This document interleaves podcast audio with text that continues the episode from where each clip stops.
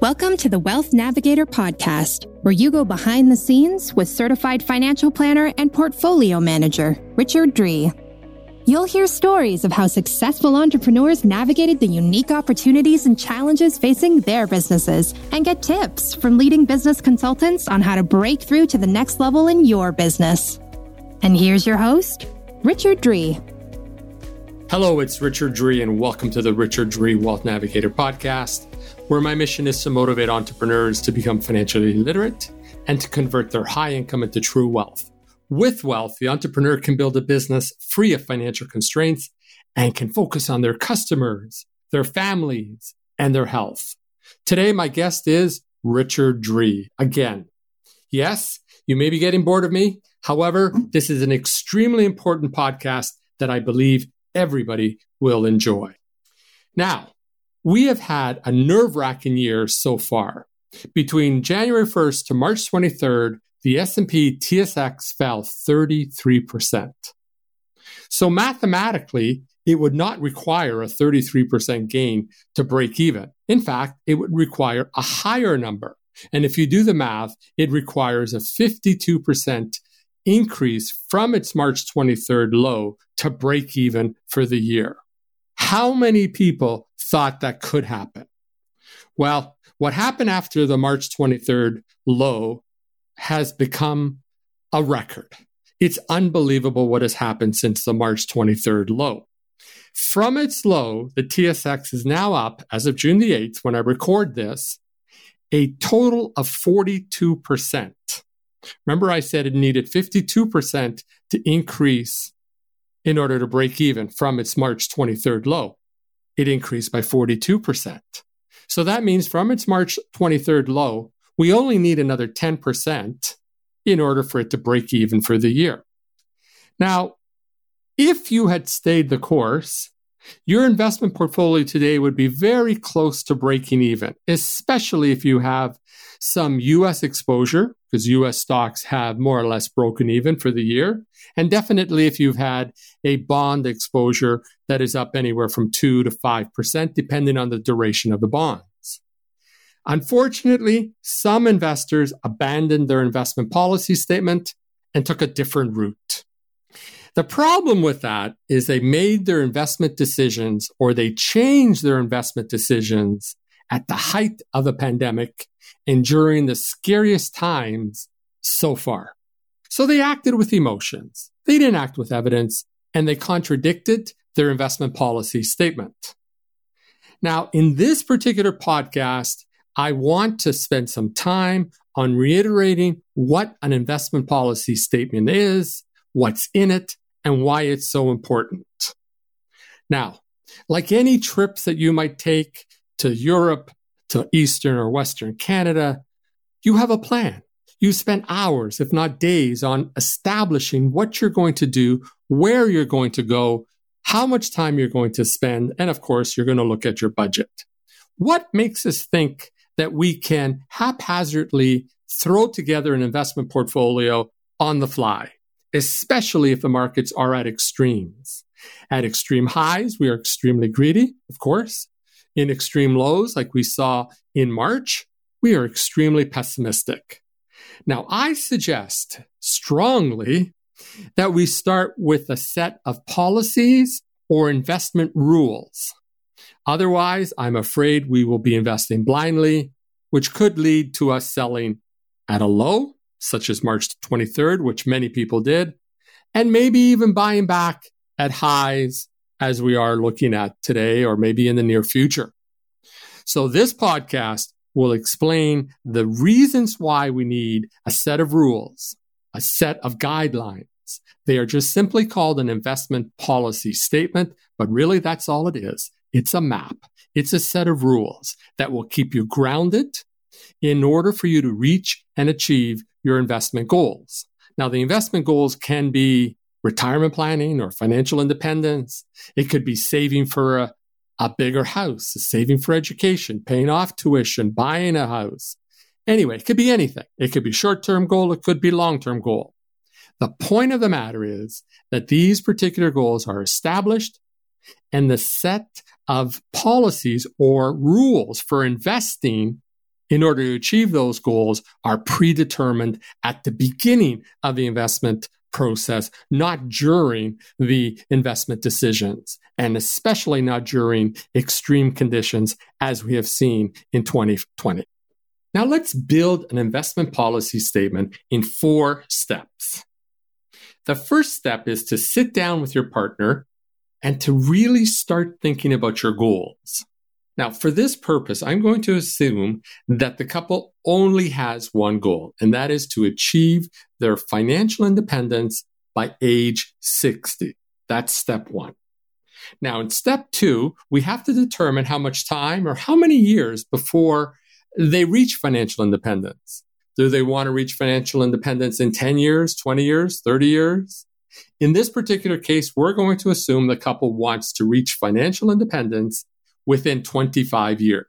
That's step two. In step three, the couple discusses the amount of risk they are willing to accept. So they talk about risk. Now, some investors are willing to accept a very high degree of volatility in their portfolios, while others are more conservative and would rather have a more stable portfolio. It allows them to sleep better at night, and maybe they will be tempted to stay put during a market correction. So the risk discussion is very important. Now, this step is sometimes very complicated, and I think it comes down to two reasons. Number one, each person has their own risk tolerance. So husband, wife, they don't necessarily have the same risk profile. They can't agree. So that is one of the big problems of achieving a risk tolerance profile for the client. The second reason I think it's also important is that perhaps the couple has not invested through a market correction, and therefore they don't really know what the risk tolerance is. So the last market correction we had was in two thousand eight, two thousand nine. They may have started investing after that period of time. If they have, they don't really have a pure test yet, although in March of twenty twenty, they were tested. So those are the two reasons I believe that it can be complicated, but eventually an asset allocation should be arrived at. And in this particular case, we're going to arrive at an asset allocation that both husband and wife are comfortable with. And we've selected for, for the podcast a sixty percent equities and forty percent fixed income proportion. And again, for the sake of convenience, we will assume one hundred percent Canadian investments in order to avoid any currency risk. Now, step four, and the final step, is to select the investments that will help you achieve financial independence. Now, here we will discuss everything. We will discuss stocks, bonds, real estate, international investments, E T Fs, alternative investments, and we will come up with a group of investments that we will stick with. My suggestion is to use a rule-based investment approach. And my favorite set of rules are rules that help identify Canadian companies that pay dividends and are projected to continue to pay those dividends, but also increase dividends on an annual basis. Dividend growers is what I'm looking for. Now, of course, there are other rule-based models, such as investing in value stocks, growth stocks, or even momentum stocks. Again, the selection of the appropriate model is dependent on the couple's goals and risk profile. Now, let me summarize what we have done in these four easy steps. Number one, we've established a goal and a time frame. In our example, that is to reach financial independence in twenty-five years. Number two, we've established the asset allocation based on the risk tolerance of the couple. In our case, we have established a sixty forty mix. And finally, number three, we have established the type of stocks and bonds that will be purchased. Now, notice that by not including momentum stocks or value stocks, they have limited the number of stocks or the type of stocks that this particular client will buy. So if they come across a stock that pays a dividend, they will consider it. If they come across a stock or an investment that does not pay a dividend or income, it will be rejected. I'll give you an example.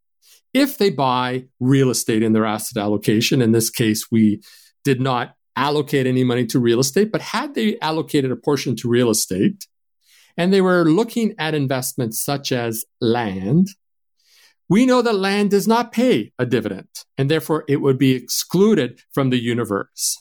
On the other hand, if they were brought a multifamily building, such as an apartment building, and it would fit their asset allocation, note that a rental property pays rental income.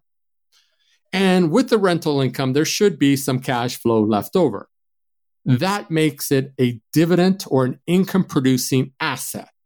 So that would be eligible for their model. So by selecting the type of investments that you are interested in, it makes it easier. You will not be tempted to buy investments that do not fit those particular parameters.